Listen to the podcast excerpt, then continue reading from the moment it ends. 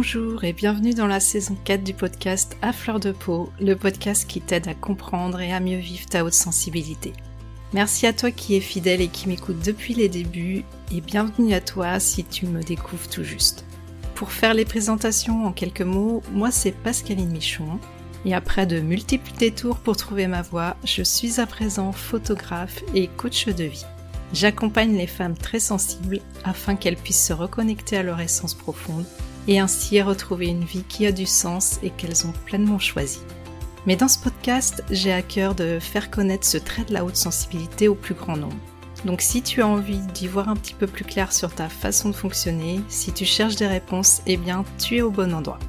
Tu trouveras des épisodes solo, mais aussi des épisodes avec des invités qui sont là pour nous apporter leur expertise et aussi nous ouvrir un petit peu nos horizons.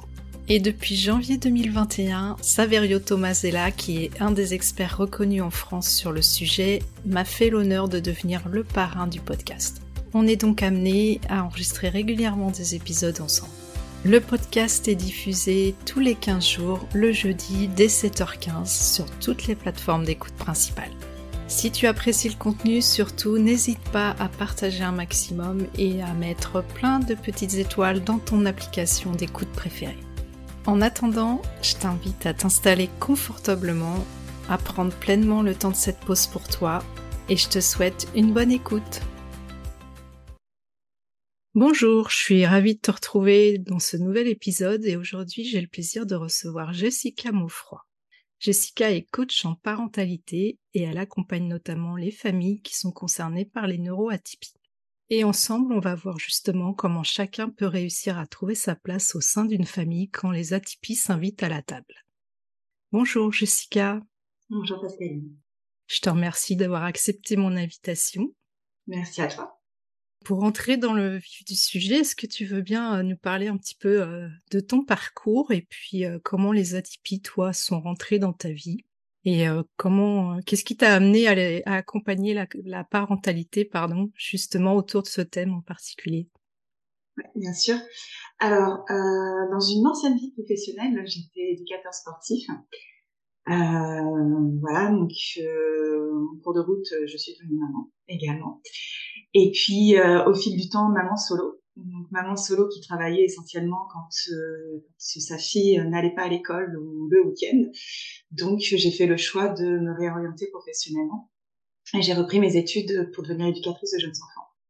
De là, fraîchement diplômée, euh, j'ai travaillé dans une association socio-judiciaire. J'accompagnais des enquêtes sociales et des, enquêtes, des, pardon, des espaces rencontres donc entre parents et enfants en lieu neutre. Mmh. ce qui m'a déjà pas mal aidé à relativiser un petit peu la théorie euh, qu'on peut apprendre euh, au niveau de la parentalité en tant qu'éducateur de jeunes enfants et ce qui se passe réellement sur le terrain. Et puis, euh, au fil du temps, ben, voilà, le chemin s'est fait dans ma tête. j'ai voulu accompagner la parentalité autrement. Donc, j'ai créé une auto-entreprise d'abord en parallèle avec ma profession et puis ensuite voilà, à temps plein. Donc maintenant, je suis accompagnante en parentalité et atypies. Euh, voilà, et du côté des neuroatypies, en fait, euh, ben, j'ai découvert les choses un petit peu comme beaucoup de parents euh, au travers de ma fille. Mmh. Et du temps, on s'est beaucoup questionné. Et puis, il y a de nombreuses atypiques qui ont pointé le bout de leur nez. donc, en me renseignant, en cherchant un petit peu, en creusant, ben, il y a beaucoup de choses qui m'ont parlé. Et en fait, ça a fait écho pour moi et par ricochet, donc j'ai découvert mes, mes propres neuroatypies. Hmm. Donc là, j'ai vraiment pris la mesure de l'impact des neuroatypies sur la vie de famille parce que bah, ça bouscule et ça chamboule beaucoup de choses. Il y a une intensité qui est réellement différente. Donc j'ai fait le choix de suivre plusieurs formations. Donc, euh, au niveau de la haute sensibilité auprès de l'Observatoire de la sensibilité, euh, je me suis formée euh, sur le avec Elodie Crépin et Fabrice Michaud. Hmm. je me suis formée aussi sur le TSA et, le TDAH. Et donc, donc j'ai vraiment décidé de, de le revendiquer, d'en faire ma spécialité donc, euh, je reçois vraiment principalement, et de toute façon, c'est les personnes qui se rapprochent de moi, principalement des familles neuroatypiques. Hmm. Voilà un petit peu pour euh, mon bout de chemin.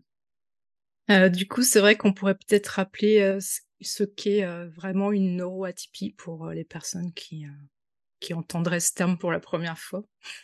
Ouais, alors pour pour faire la version courte, parce qu'autrement on pourrait y passer des heures à expliquer et à en parler. Mais en tout cas, c'est une manière d'être au monde différente. C'est un fonctionnement au niveau du cerveau qui est complètement différent. Et du coup, on utilise neuroatypie parce que bah, neurocerveau, atypie, c'est qu'on sort un peu de la majorité des gens, ce qu'on peut appeler la norme. Mmh. Euh, donc, euh, on est atypique par rapport à ceux qui sont typiques. Euh, c'est pas mieux, c'est pas moins bien, mais en tout cas, c'est simplement différent. Mmh. C'est ouais. Pour faire court, c'est à peu près ça. Euh, après, ce qu'on regroupe dans les neuroatypies, donc il va y avoir la haute sensibilité, le HPI, euh, le trouble du spectre de l'autisme, mmh. qui fait partie, le trouble du déficit de l'attention avec ou sans hyperactivité, et tous, tous les dys, hein, dyslexie, dysorthographie, dyspraxie, dysphasie et dyscalculie. Mmh. Voilà un beau petit package. Ouais, et en gros, ça, ça va concerner euh, quand même 20 à 30% de la population. Parce que la mm. haute sensibilité, c'est celle qui concerne le plus de population et on est vraiment dans des chiffres, dans une fourchette entre 20 et 30% ce qui est quand mm. même énorme. Ouais, c'est vrai que ça fait pas mal. Du coup, aujourd'hui, on va s'intéresser plus spécifiquement euh, à la famille et comment euh, chacun peut y trouver sa place en étant respecté dans sa singularité. Qu'est-ce qu'une famille atypique pour toi? Alors, pour moi, une famille atypique, c'est une famille avec des besoins forts, une grosse intensité. Euh, c'est une famille qui est réactive et où chacun doit apprendre à vivre, euh, du coup, avec les spécificités de l'autre. Mm.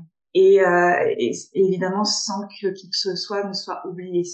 Parce mm. que parce qu'il y a des neuroatypiques qui prennent plus de place que d'autres. Il y a aussi dans les familles neuroatypiques des personnes qui, qui ne sont pas neuroatypiques euh, donc ça, ça prend beaucoup, beaucoup de place parce que c'est encore plus d'intensité. Donc comment on fait aussi pour concilier tout ça et pour n'oublier personne et que personne ne s'efface dans cette famille? Hmm. Euh, le premier chamboulement qui peut mettre à mal euh, l'équilibre de la famille, justement, c'est peut-être euh, la découverte des atypies au sein du foyer, souvent, comme tu l'as dit, par le biais des enfants. Qu'est-ce qui se joue à ce moment-là? Alors, déjà dans la découverte des neuroatypies, que ce soit de l'enfant, du parent ou autre, ça reste toujours un, un chamboulement. Je pense que c'est encore plus un chamboulement quand on avance dans le temps, quand on découvre assez tard, euh, parce que ben, en fait on, on, voit un petit peu, on revoit son passé sous un prisme différent, en comprenant beaucoup de choses, en réanalysant beaucoup de choses également. Et puis c'est un nouvel élément de compréhension. En mm. fait, euh, moi si je prends un petit peu euh, mon vécu à moi, je l'ai découvert assez tard. Et tout, une grosse partie de ma vie, je me suis vécue comme euh, un être ayant un petit monstre à l'intérieur qui, euh, de temps en temps, euh, faisait tout exploser, détruisait tout ce qu'il y avait autour de lui.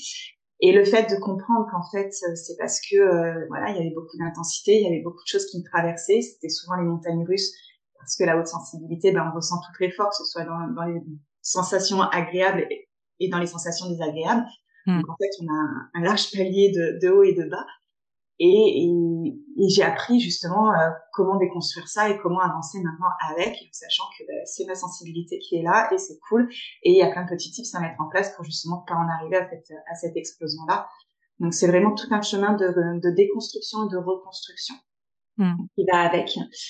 Euh, ensuite, quand, quand c'est notre enfant, on découvre, pour qui on découvre les neuroatypies, ben, déjà ça change le regard. Et ça, rien que ça, déjà, c'est, énorme parce qu'en fait, euh, on met le doigt sur, sur quelque chose, c'est nommé.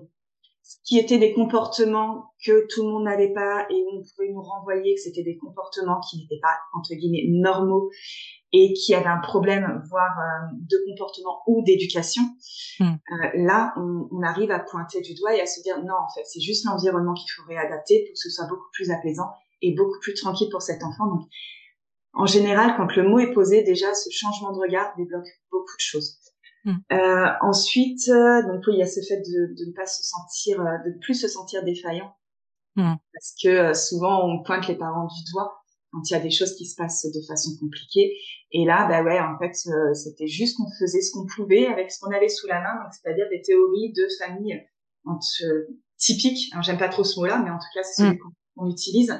Mais en tout cas, ouais, des, vraiment des, des, des, façons de faire pour des familles typiques qu'on nous inculque depuis toujours et qu'on nous assène autour mm. de nous euh, sans cesse, euh, plus ou moins avec de la bonne volonté.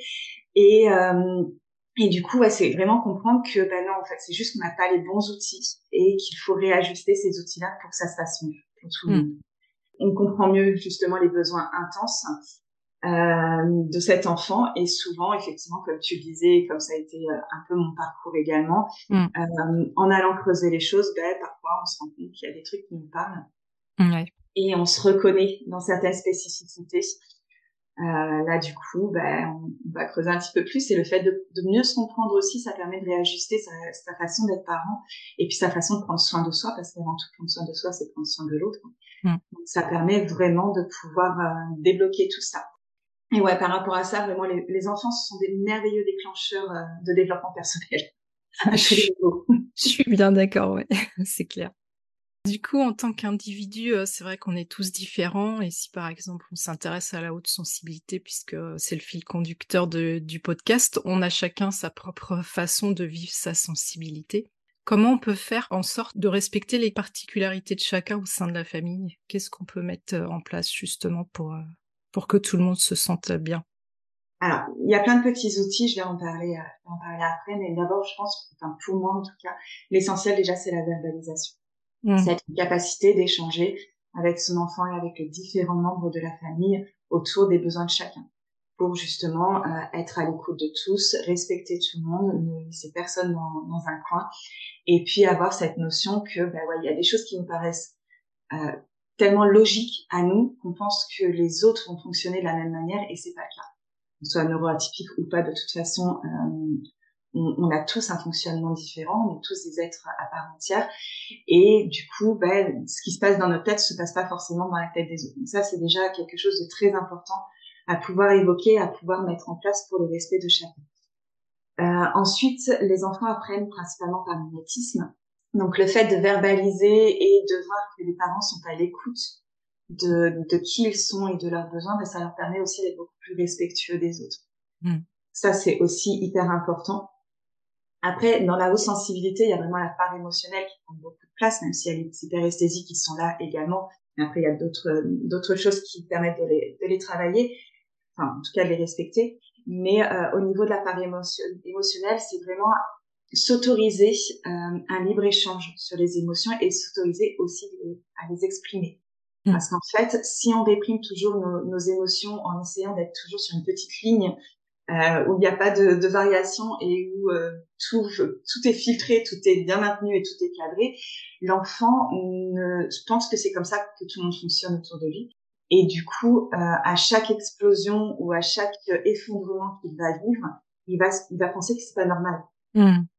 Alors que s'il observe qu'autour de lui, eh ben oui, tout le monde vit avec ses émotions, que des fois ça va très haut, des fois ça va très bas, qu'il y a plein de modulations et que c'est ok, que c'est normal, ben ça, ça va vraiment aider l'enfant à mieux apprivoiser ses émotions et du coup à être beaucoup plus serein dans le cadre familial. Hmm. Et puis nous aussi, ça va nous permettre de pouvoir évacuer au fur et à mesure et de pas tout mettre sous le tapis hmm. euh, jusqu'à ce que ça explose et jusqu'à ce que tapis n'ait plus de place et que tout parte, tout parte dans tous les sens. Donc voilà. Donc ça, effectivement, à parler des émotions, ça marche avec tous les enfants, parce que tous les enfants ont besoin de comprendre ce qui se passe à l'intérieur d'eux, mais principalement avec les enfants sensibles avec qui les émotions sont très intenses. Mm. Voilà. En termes d'outils, alors ce qui peut être pas mal, nous, c'est ce qu'on a fait à la maison et c'est ce que je, c'est ce que je propose aussi euh, en rendez-vous, c'est de disposer des outils un petit peu partout dans la maison pour justement pouvoir euh, pouvoir échanger à ce niveau-là. Donc euh, des roues des émotions, euh, des échelles de surstimulation, parce que ben, la surstimulation, c'est quand même quelque chose qui est très prégnant chez les personnes hautement sensibles. Si je, si je réexplique cette notion-là, euh, la surstimulation, en fait, c'est les personnes hautement sensibles vont se voir de l'environnement tout ce qui va être sensoriel, donc au niveau des, de, de l'auditif, au niveau du visuel, au niveau de, des odeurs, enfin voilà, tout ce qui peut arriver comme ça en vrac, ses propres émotions qui font des hauts et des bas et des montagnes russes, les émotions des autres, parce qu'il y a une grosse part d'empathie aussi qui est là, oui. Euh, beaucoup d'observations présentes, donc tous les petits éléments vont venir aussi se greffer et on a un filtre au niveau du cerveau qui, qui est très espacé et du coup qui laisse passer beaucoup de choses, beaucoup plus de choses qu'une personne qui n'est pas hautement sensible. Donc en fait, au bout d'un moment, bah, il y a tout ça dans la tête et il n'y a plus rien qui passe et c'est là qu'on rentre en surstimulation, c'est-à-dire qu'il n'y a plus rien qui peut passer. Voilà, donc avoir une échelle pour signifier à l'autre bah, où on en est un petit peu dans cette stimulation, ça peut aussi permettre de se dire, oups, on va essayer de le laisser un petit peu tranquille dans son coin et le laisser descendre pour revenir vers lui après. Euh, en fait, tout ce qui peut permettre d'échanger autour de l'état intérieur sans forcément avoir à le verbaliser. Parce que justement, euh, quand on est dans cette surstimulation, bah, rien que le fait de devoir expliquer dans quel état on est peut mm. être extrêmement agressif et écorchant pour nous. Que ce soit visuel, en plus pour les enfants, bah, c'est très facile, le, visuel, il fonctionne beaucoup là-dessus. Que ce soit visuel, ça aide énormément. Euh, on peut aussi proposer un espace cocooning, un, un, espace dans la maison. Alors ça peut être des espaces individuels, chacun son, mm. son, petit lieu, ou un espace voilà qui est là et qui est à disposition de la personne qui en a besoin. Parce que, bah ouais, encore une fois, les personnes à fleur de peau, bah, il y a cette surstimulation-là et à un moment, on a besoin de se couper de toute stimulation. Donc, il peut y avoir un casque anti-bruit, ça peut être des odeurs qui font du bien, des touchés aussi qui font du bien, très peu de lumière, quelque chose de très tamisé, pour justement enlever, un, enfin se mettre dans un sas où euh, il n'y a plus rien qui vient agresser, ça permet de faire redescendre progressivement tout ça et de justement s'apaiser pour revenir après dans la relation à l'autre euh, plus facilement et plus sereinement. En gros, hein, pour, euh, je pense que pour répondre à ta question et pour résumer, vraiment l'écoute, le partage, le respect, la connaissance de soi. Je pense que c'est vraiment ce qui est important. La connaissance de soi, alors là j'en ai pas, j'en ai pas vraiment parlé, mais savoir que euh, on a des spécificités, qu'on y met des mots ou pas, c'est pas c'est pas une obligation, mais en tout cas comprendre son mode de fonctionnement, savoir par exemple que ben, la lumière des néons va être très agressive pour nous et que ça va nous, gêner, ça va nous mm. mettre dans un état compliqué, qu'il y a certains bruits qui nous font du mal. Euh, voilà, comprendre vraiment tout ça, ça permet justement de pouvoir mettre des choses en place en amont pour être voilà dans un dans un état un petit peu euh, toujours à peu près serein et, mmh. réajuster euh, aux besoins. Et c'est pareil pour l'enfant. Alors l'enfant, lui, est pas forcément à l'écoute de ses besoins parce que déjà, il essaie de comprendre tout ce qui se passe autour de lui. Ça fait beaucoup de notions. Mais pouvoir observer.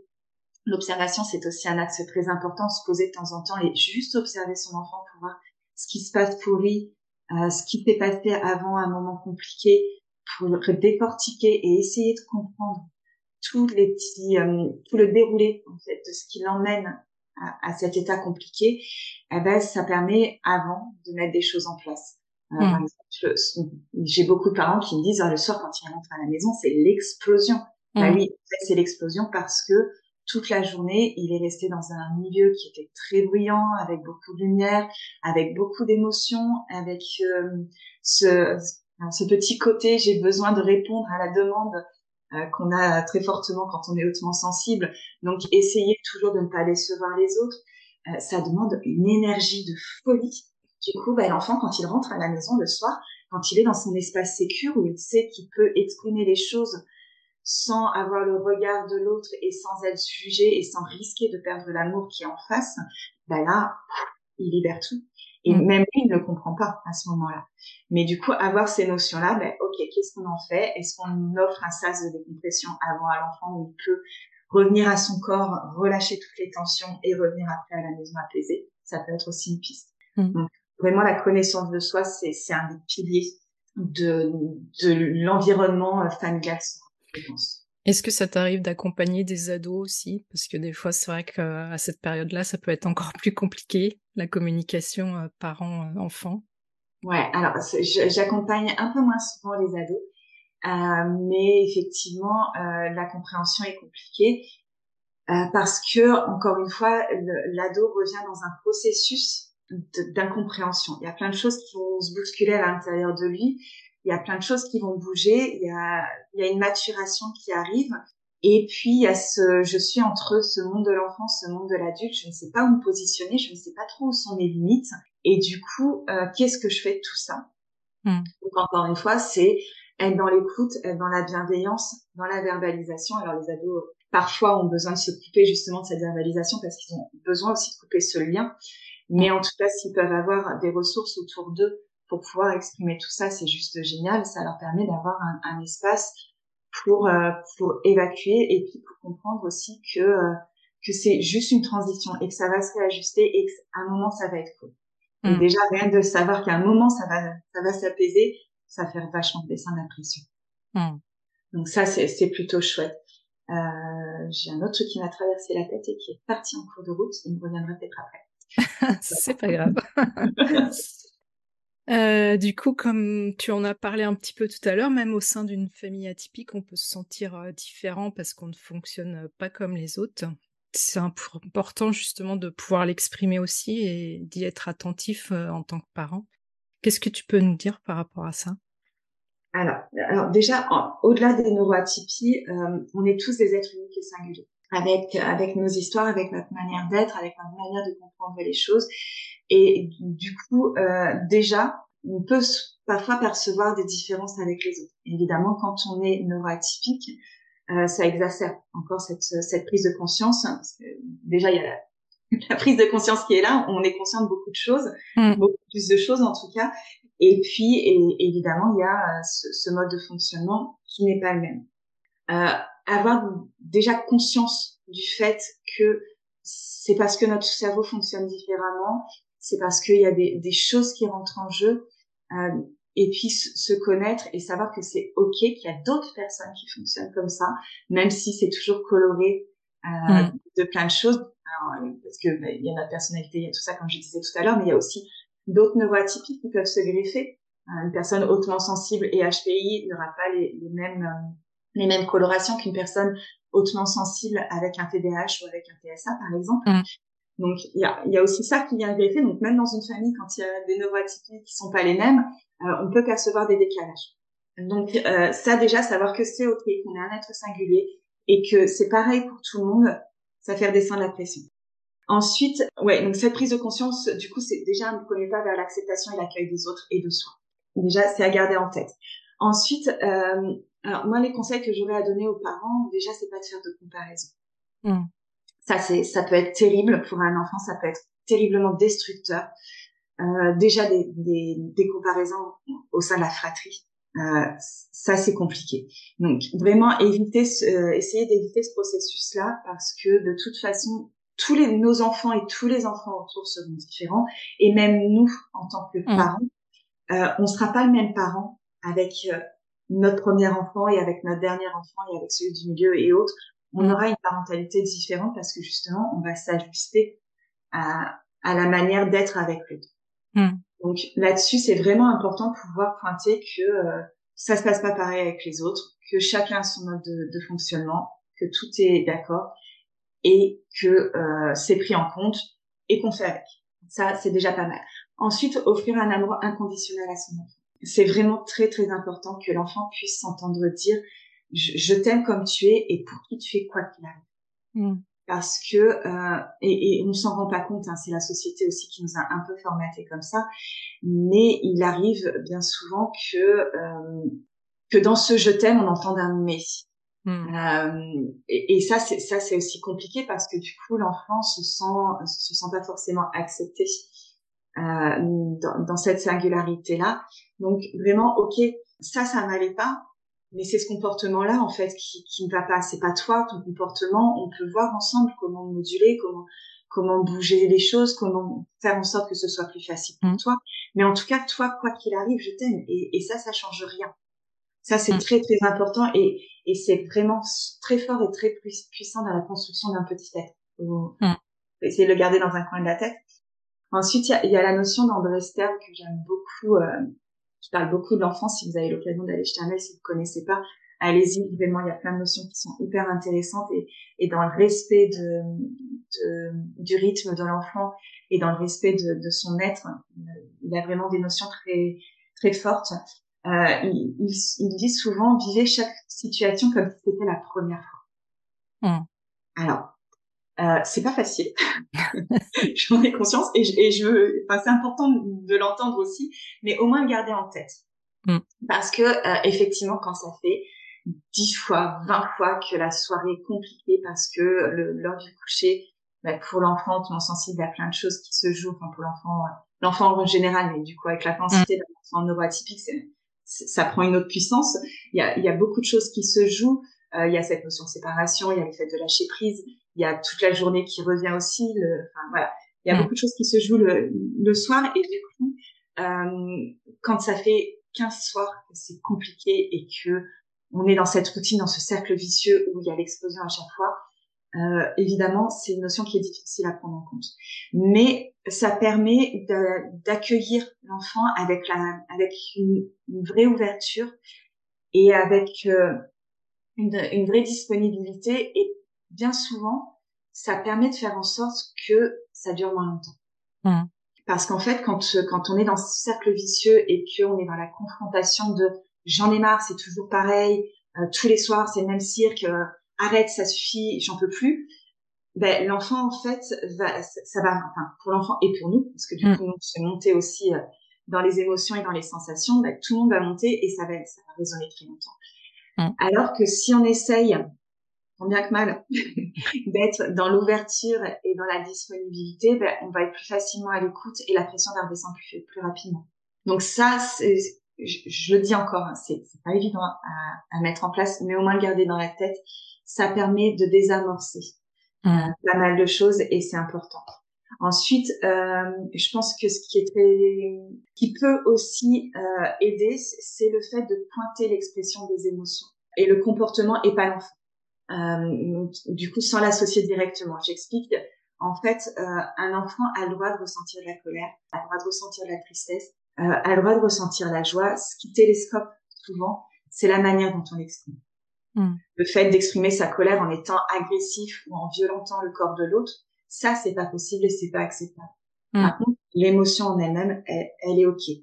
Donc l'enfant qui se sent euh, accepté et qui sait qu'il a le droit de ressentir les émotions, déjà, il va pas les entasser et il va se permettre de les exprimer pour que ça puisse sortir au fur et à mesure le fait de ressentir, en fait, ça ne nous rend pas aimables ou mal aimables. Ça, c'est mm. vraiment important qu'il ait cette notion-là. Donc là, les choses sur lesquelles il est intéressant de travailler, c'est donner la possibilité à l'enfant de choisir d'autres chemins, d'expérimenter, de trouver sa propre manière d'exprimer ses émotions. Donc, on, on, peut lui dire, hein, euh, faut surtout pas hésiter à lui dire que la manière dont il l'exprime, ça, ça va pas. Un cadre, c'est ça qui m'était venu à la tête tout à l'heure, ça revient. Euh, la notion de cadre est, est très très importante dans mm. la parentalité, euh, dans toute parentalité, hein, même quand on parle de, de parentalité positive. Euh, je fais un mm. petit par rapport à ça où on a un grand débat en ce moment qui dit que la parentalité euh, positive est une parentalité permissive. Mm. ce n'est pas le cas. Même dans la parentalité positive, on exprime bien le fait qu'il est important d'avoir un cadre. Le cadre est rassurant parce que l'enfant a besoin de tester ses limites. Mm. Et s'il n'a pas de cadre, en fait, c'est particulièrement anxiogène pour lui parce que euh, il y a rien qui est là pour le maintenir en sécurité.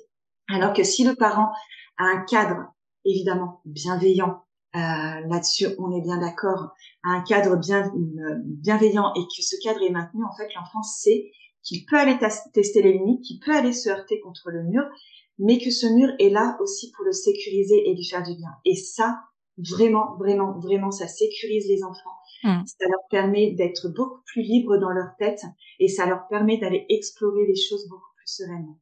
Donc ce cadre est très intéressant. Et du coup, maintenant, j'ai perdu le pourquoi je voulais en venir là. Oui. Euh, donc le cadre est très important.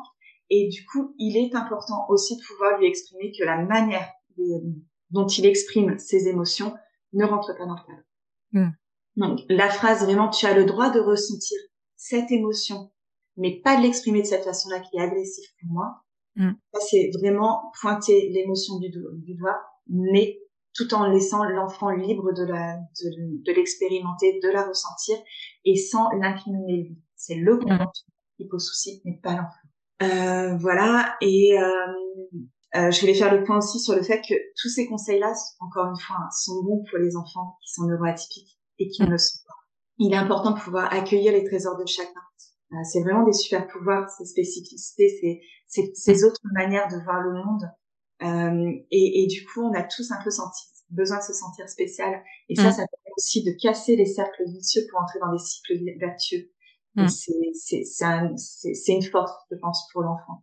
Ce que j'aimerais aussi mettre en avant, c'est le fait que tout ce qu'on peut mettre en place pour les enfants neuroatypiques, tous les tous les tips, toutes les tous les aménagements sont forcément bons également pour des enfants qui ne sont pas neurotypiques. Hmm.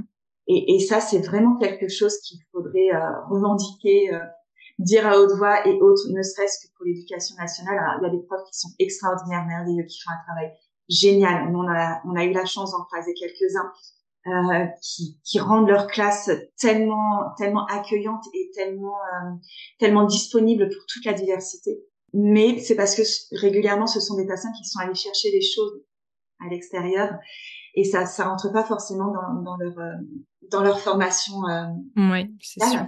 Mm. Mais euh, et du coup, on, on, on, entend souvent oui, mais on peut pas euh, mettre en place des choses spécifiquement pour un enfant. Mais mettez pas spécifiquement pour un enfant en fait. Mettez cette chose-là en place dans votre classe pour tous les enfants, et vous verrez que enfant neuroatypique et non enfant typique, eh ben pour tous ça va être bénéfique. Mm. Et pour tous ça va faire du bien et ils vont tous se sentir acceptés. Mm. Euh, alors évidemment, hein, ça, ça appelle une grande révolution de du, du, système éducatif, mais en tout cas, c'est une réalité. Mm. Donc, euh, donc ouais, ce serait pas mal qu'on puisse s'ouvrir à ça et qu'on puisse vraiment accueillir euh, les spécificités de chacun parce que même s'il n'y a pas de neuroatypie, bah, il y a des enfants qui ont des traumas, il y a des enfants qui ont des blessures, euh, et puis il y a des enfants qui, qui sont dans leur monde et, et, et, qui ont tous, tous, tous besoin de qu'on leur dise que c'est ok, qu'on les accueille comme ça et qu'on, nous en tant qu'adultes, mm on met les choses en place pour eux. Ouais. Et justement, au sein de la famille, quand un enfant est euh, entouré euh, de frères et sœurs neuroatypiques et qu'il n'est pas lui-même concerné, il peut aussi avoir cet effet de se sentir anormal, entre guillemets. Comment on peut gérer ça? En tant que Ouais, complètement. C'est ce que je disais tout à l'heure. c'est comment on concilie cette famille avec les besoins intenses sans oublier personne. Mmh. Donc, euh, dans ces situations-là, moi, je conseille régulièrement euh, aux parents d'accorder des temps privilégiés à chacun. Donc, euh, voilà, ça peut être un parent avec un enfant et puis l'autre avec l'autre enfant, mais peut vraiment donner cette disponibilité à l'enfant qui, euh, du coup, peut euh, s'effacer par rapport à, à, la grande place que prend son, son, frère ou sa sœur très intense. Mm. Et c'est vraiment un moment où on se retrouve en tête à tête, où on parle de soi, où on partage ensemble et où on lui fait comprendre que lui aussi il est important, que lui aussi il a toute sa place dans la fratrie mm. et dans la famille, et que euh, et que même si euh, quand on est tous ensemble, il y a peut-être un peu moins de disponibilité, mais on n'oublie pas. Mm. Et on est là pour lui.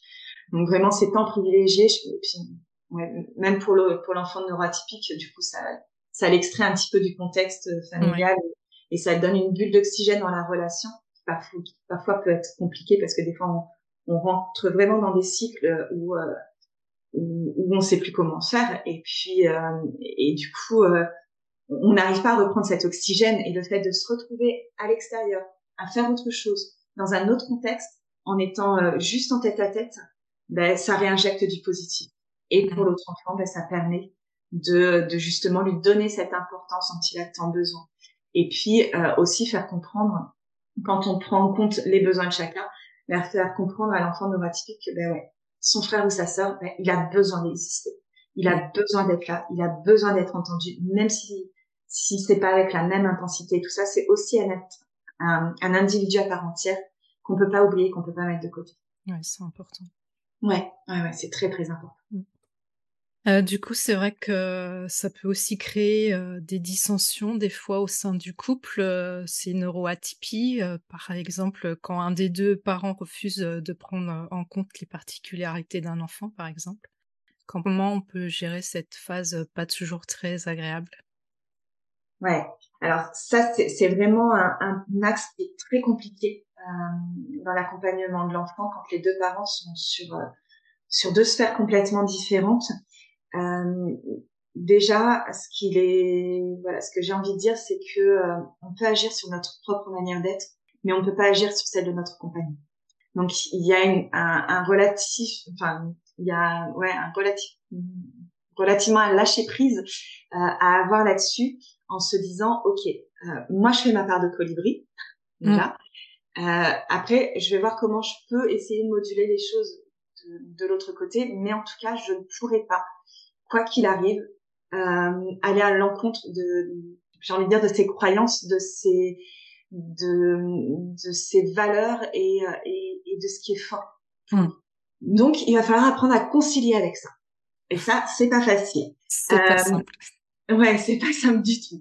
La première étape, c'est poser clairement les choses en fait, de s'autoriser une discussion euh, en tête à tête, évidemment pas avec les enfants au milieu et tout ça parce que parce que voilà, vous avez besoin de réguler des choses et que les enfants, même s'ils seront au courant de la finalité, sont pas forcément au courant de la, enfin, c'est pas forcément bénéfique pour eux de savoir comment ça s'est passé, parce que des fois ça peut être un peu euh, un peu activant pour tout le monde, donc ça peut mmh. remuer pas mal de choses.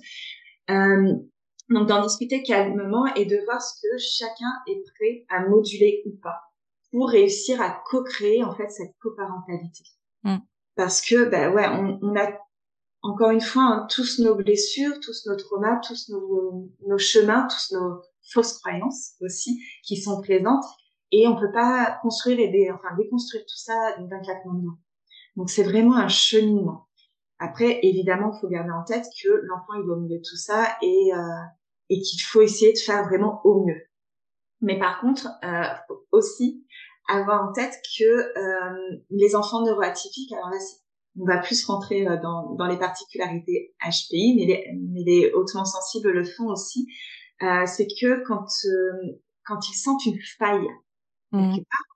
mais en fait, ils vont aller titiller et aller voir, aller creuser dedans pour voir ce qui s'y passe. Euh, quand on n'est pas au courant de ça, on peut le prendre comme euh, non mais de toute façon il est tout le temps en train de nous chercher, tout le temps en train de nous mettre en désaccord. En fait, c'est pas du tout ça. C'est qu'il a besoin de comprendre ce qui se passe. Il a besoin de savoir jusqu'où ça se déconstruit parce que pour lui c'est très insécurisant. S'il y a une faille dans ce cadre parental qui est là, c'est qu'en fait tout peut s'écrouler. Donc est-ce que ça va tenir ou est-ce que ça va s'écrouler? Et donc mm. si je viens appuyer dessus, si je viens titiller, comment ça répond? Donc vraiment, euh, cette cohérence parentale, elle est très importante et elle est très sécurisante. Et puis pour euh, pour les parents, en plus, c'est c'est beaucoup moins d'énergie à dépenser parce qu'on sait que de toute façon, on, on est raccord. Donc on n'aura pas besoin de se battre parce que de, l'autre côté, ça va dire autre chose. Donc c'est important d'être cohérent dans cette parentalité. Il faut, faut vraiment prendre la mesure de de ce que peut impliquer cette co-création.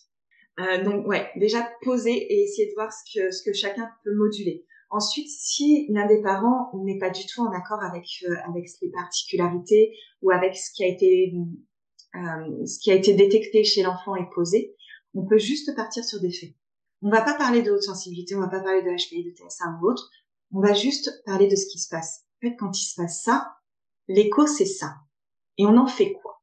Donc Là, du coup, on, parle juste de, de comportements, de, de, schémas familiaux pour essayer de trouver, ben voilà, euh, comment on va faire en sorte que ça se passe autrement. Donc, on n'est plus sur les particularités, on est sur des choses observables et sur des choses qui ont été constatées par tout le monde, qui, ouais, qui à la limite sont pas discutables. Alors, mmh. évidemment, on peut avoir euh, le retour que on se prend souvent et malheureusement, c'est souvent les, les mamans qui se le prennent quand même, c'est oui, mais tu couvres trop. Voilà. ok, je le couvre trop. Alors par contre, quand toi tu ne le couvres pas et que tu rentres en conflit et que tu viens te heurter contre ce qui se passe, ça se passe pas mieux. Oui, bah oui. Mm. Donc ça non plus, ça fonctionne. Alors on réajuste. L'effet c'est important parce que du coup c'est peu contestable. c'est pas mal. En plus quand on a des parents qui sont qui sont neuroatypiques mais qui s'en sont pas encore rendus compte ou qui sont dans, le rejet, mm. fait d'être factuel, ça fonctionne bien. Euh, donc ça, euh, et puis après, évidemment, si c'est trop difficile de pouvoir le faire euh, en binôme comme ça et que vous n'arrivez pas à vous entendre, ben, il faut pas hésiter à se rapprocher d'un professionnel qui est formé et dans l'idéal qui est spécialisé dans, dans les spécificités que rencontre votre enfant.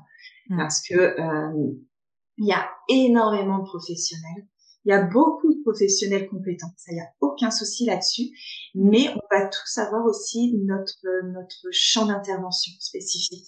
Et euh, tout le monde n'est pas au, au, clair avec les neuroatypies. Ouais. Donc c'est quand même très, très important. Enfin, moi, je sais que j'ai déjà eu euh, des, des, retours de parents euh, qui sont allés voir euh, des professionnels pour, pour, des détections et autres, et à qui on a répondu ouais, ok, votre enfant est HPI, mais euh, mais faut l'élever comme un, un, enfant normal. Ok, alors déjà on va reprendre les choses. C'est un enfant normal. Voilà. on va redescendre un petit peu là-dessus. Et non, non, on peut mm. pas, euh, on peut pas l'accompagner comme euh, un enfant qui va pas avoir euh, avoir euh, tous ses sens à fleur de peau, avoir des, des des montagnes russes euh, sans cesse. Non, on ne peut pas avoir le même accompagnement. C'est mm. pas possible. Ça ne fonctionne pas. On va se heurter à, des difficultés forcément. Parce que cet enfant est particulier, il est spécial et il, faut le prendre en compte. Autrement, on ne le prend pas en compte dans son entièreté. Et du coup, bah, ce qui n'est pas pris en compte va être mis de côté, va être étouffé et va devenir une, une complication pour l'enfant. Ouais, c'est sûr. Du coup, tu l'as spécifié aussi, c'est vrai qu'une famille euh, atypique, c'est bien souvent synonyme euh, d'intensité. Euh, si c'est vivifiant parce qu'on s'ennuie rarement, ça peut être aussi épuisant en tant que parent. À quoi il faut être vigilant pour éviter d'y laisser son énergie? Alors, là, j'ai envie de, de te parler, je sais pas si, je vais la détailler un petit peu parce que tout le monde la connaît peut-être pas, mais cette fameuse théorie des cuillères. Oui, c'est une théorie super intéressante. Euh, j'ai plus le nom en tête, désolée pour la personne qui a mis cette théorie en place. Euh, mais en fait, c'est une théorie euh, a, a utilisée pour expliquer à une maladie auto-immune et pour mhm. expliquer à une amie euh, toute l'énergie que lui prenait chaque action de la journée. Et en fait, elle avait des cuillères en face d'elle et du coup, elle a pris 12 cuillères. Elle a dit, voilà, ça c'est mon énergie de la journée.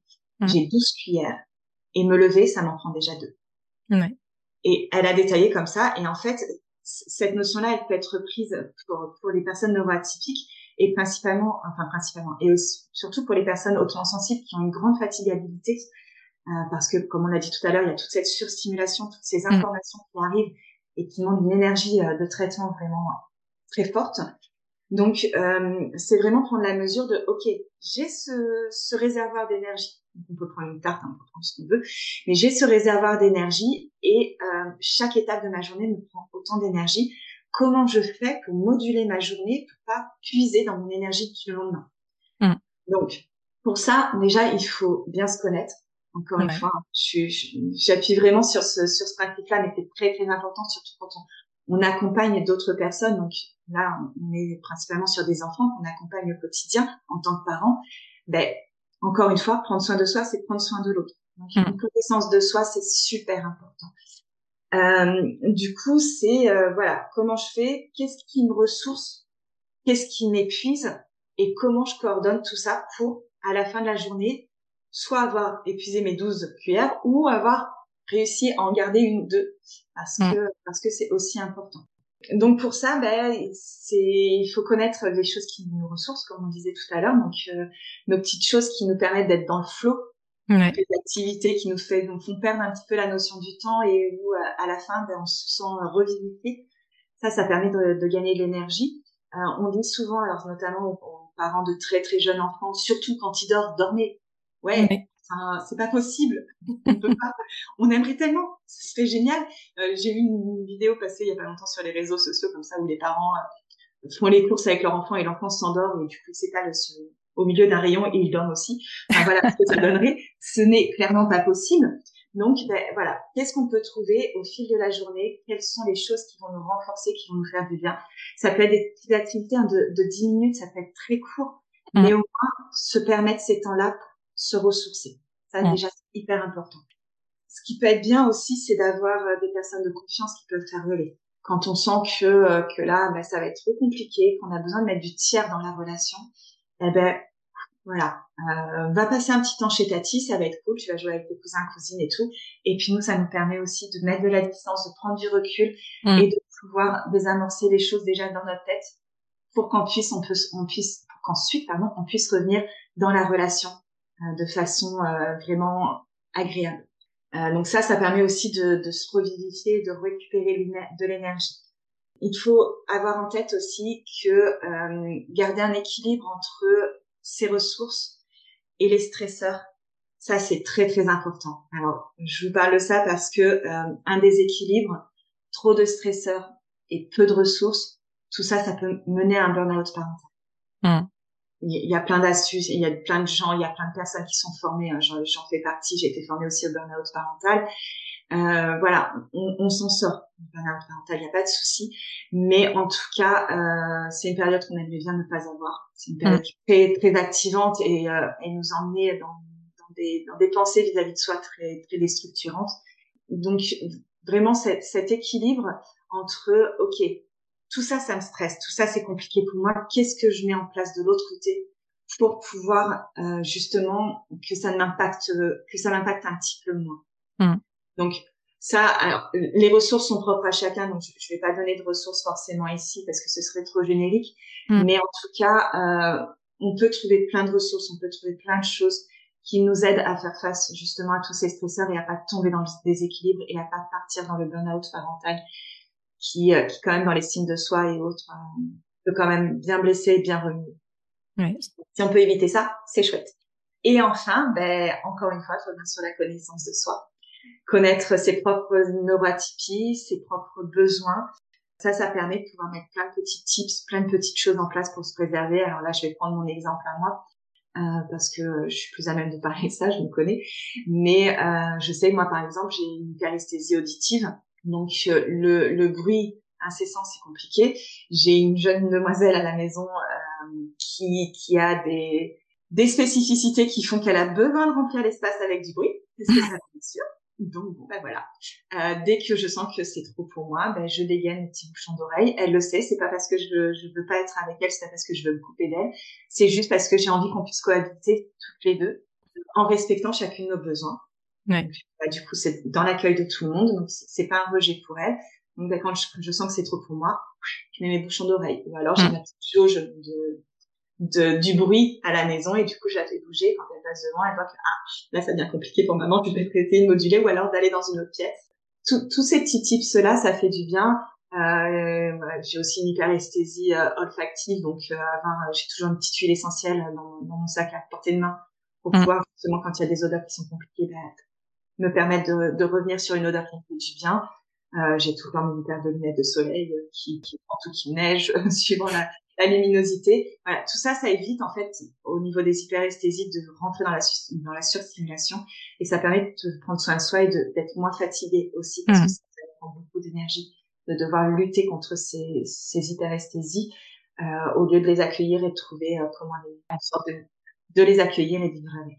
Ça, c'est aussi une façon de de garder de l'énergie et, et, de se rendre aussi disponible pour les mmh. autres. Oui, puis c'est vrai, ce que tu disais aussi tout à l'heure, c'est que quand on prend soi-même euh, soin de nos besoins, c'est un bon exemple aussi pour les enfants qui, qui voient que eux aussi, en fait, ils peuvent prendre soin euh, de leurs euh, besoins à eux. Ouais, complètement. En fait, du coup, si le parent s'autorise à le faire, ça veut dire que l'enfant est autorisé. Mmh. Et ça, c'est une super force pour, pour sa vie plus tard. Euh, c'est vraiment un, un, un, super exemple à lui donner de, de se dire ben c'est ok, je ressens ça, je suis dans cet état-là à ce moment-là. Euh, voilà, ben, je vais en faire quoi? En tout cas, c'est accueilli, c'est là, on m'accompagne dans ce moment-là, c'est ok. Et du coup, quand, on grandit, ben on se ferme pas à ces, émotions comme comme d'autres générations, euh, notamment la mienne, a mm. pu faire, où euh, à un moment on se retrouve avec ce trop plein à se dire waouh, mais en fait, euh, faut que ça arrête, faut faire un truc, je comprends pas ce qui se passe et et pourquoi on m'a pas appris que, ben ouais, en fait, tout le monde ressent ça. Alors, avec plus ou moins d'intensité, encore une fois. Mais en tout cas, euh, ouais, ça existe. Et c'est bon. Tout va bien. Je ne suis pas un extraterrestre des émotions. Euh, ouais, ça, c'est une grande force euh, à pouvoir donner à ses enfants. Sûr. On arrive euh, à la fin de l'épisode. Est-ce que tu as fait le tour de ce que tu avais envie de nous présenter, de nous dire, ou est-ce que tu veux rajouter quelque chose? Euh, ouais, je voulais rajouter euh, deux petites choses. Euh, la première, c'est que la famille neuroatypique est intense. Mm. Elle est intense dans tous ses aspects et c'est pas tout le temps évident. Mais euh, à côté de ça, si on laisse, on se laisse un petit peu guider par par l'énergie, la vitalité, l'émerveillement pardon de nos enfants, ben ça nous permet aussi de d'animer ou de réanimer notre enfant intérieur et de nous ressourcer. Donc ça, ça peut être chouette parce que euh, ils sont aussi intenses dans, tout dans toute cette sphère, cette sphère merveilleuse et s'autoriser à rentrer dans cette sphère merveilleuse, ben, ça émerveille aussi euh, notre enfant intérieur mm. et ça, ça fait vachement, vachement, vachement. Donc faites-le, profitez-en, mm. utilisez-les au possible de ce côté-là. Et puis la deuxième chose que je voulais que je voulais dire, euh, voilà, parce que parce qu'on parle de tout ce qui, de tout ce qu'on peut mettre en place. On, on, parle de tout ça. Alors évidemment, c'est fatigant, c'est énergivore. On fait les montagnes russes et, et, et, ça peut être compliqué. faut, faut être clair. Hein. Ça peut aussi bien se passer, mais ça peut être compliqué, hein, même pour même pour moi qui est plein, qui est des astuces qui accompagnent les parents au quotidien parfois. Euh, c'est difficile et, et c'est important de, de le dire parce qu'on voit souvent sur les réseaux sociaux ces fameuses vitrines où euh, tout va bien, où la vie est merveilleuse et euh, mm. euh, nos meilleurs moments et notre meilleure vie avec nos enfants. Ouais, c'est vrai, mais pas que. Il y a des fois toujours le cas. ouais, il y a des fois où ça active nos blessures, ça active plein de choses, et il y a des fois où ça fait, ça remue beaucoup. Mm. Donc non, c'est pas toujours facile, mais euh, je pense que si à un moment on pèse un peu le pour et le contre, et qu'on voit tout ce que ça apporte aussi de l'autre côté, bah je pense qu'on n'aimerait pas forcément que ce soit différent. Mmh, Parce que encore une fois, cette, cette intensité, elle va dans les deux sens. Mmh. Et, et le sens de de, de pouvoir euh, de pouvoir être transpercé par une musique et le fait de de pouvoir être euh, être ému par un coucher de soleil ou ce genre de choses, bah, je pense que ça fait très très vite la bascule euh, vers ce côté-là et que, et que c'est quand même chouette de voir le monde de cette façon. C'est sûr. Et puis comme tu l'as dit tout à l'heure aussi, c'est vrai que nos enfants aussi nous, nous font vraiment grandir et ça c'est chouette aussi parce que ça nous donne un, un chemin de, de, connaissance de soi euh, vraiment euh, vraiment particulier quoi. ouais, moi je sais que j'ai jamais autant avancé dans dans mon développement personnel que depuis que ma fille est là vraiment ça a été un déclencheur euh, énorme, énorme, énorme. Et rien que pour ça, je la remercierai toute ma vie. euh, du coup, euh, pour terminer, est-ce que tu peux nous donner euh, tes coordonnées? Où est-ce qu'on peut te retrouver? Un site internet, Instagram Ouais, alors. Ton actualité aussi? donc, on peut me retrouver donc sur Instagram, hein, Jessica Mofra, sur Facebook aussi. Je suis quand même plus prolifique sur Instagram, j'ai plus d'activités à, à, partager dessus. Après, j'ai mon site euh, que vous pouvez trouver à www.jessica.com euh, qui est tout beau, tout neuf, qui s'est fait une beauté il y a pas longtemps avec un nouveau logo. En accompagnement, euh, je suis euh, moi du côté de La Rochelle. D'accord. Euh, mais je, je, fonctionne aussi en visio. Ça y a pas de souci. Euh, autrement, au niveau de, oui, puis aussi dans la dans la zone rochelaise, je fais pas mal d'ateliers aussi pour les parents et pour les enfants. Mmh. Divers ateliers sur plein de sujets, donc tout ça vous pourrez le retrouver sur mon Insta. Et puis euh, en actualité, ben, je là en début de semaine, j'ai mis en ligne euh, un nouveau programme pour les enfants, pour les enfants de 8 à 12 ans. Euh, c'est un programme, en gros, c'est une trousse à outils pour la vie. Ce programme s'appelle à la découverte de ma singularité. Donc euh, c'est un programme en 10 séances où je propose aux enfants d'aborder différents sujets comme euh, les émotions, les besoins, qui je suis, que, quelles sont mes valeurs, mes forces, euh, mm. comment je communique avec moi-même et avec les autres. Enfin voilà, toutes ces, ces, ces axes de compréhension qui pourront leur servir dans leur vie future et qui intègrent aussi le parent et, et la famille pour que bah, ça puisse voilà, bénéficier à tout le monde et, euh, et, et, avoir un, un, accompagnement plus large. Ouais, c'est chouette. Je mettrai tout ça dans la description euh, du podcast, comme ça on pourra te retrouver facilement. Super, merci. Bah, je te remercie, Jessica, pour tout ce que tu nous as apporté aujourd'hui. Et puis, euh, je te dis à bientôt, peut-être. Ouais, avec plaisir. Merci beaucoup à toi, Pascaline, de m'avoir accueilli. Avec plaisir. Voilà, je te remercie pour ton écoute. J'espère que cet épisode t'aura été utile. Si tu l'as apprécié, je te serais vraiment reconnaissante de me laisser un avis et surtout un maximum d'étoiles sur Apple Podcast pour m'aider à le faire connaître. N'hésite pas non plus à le partager si tu penses que ça peut être utile à d'autres personnes.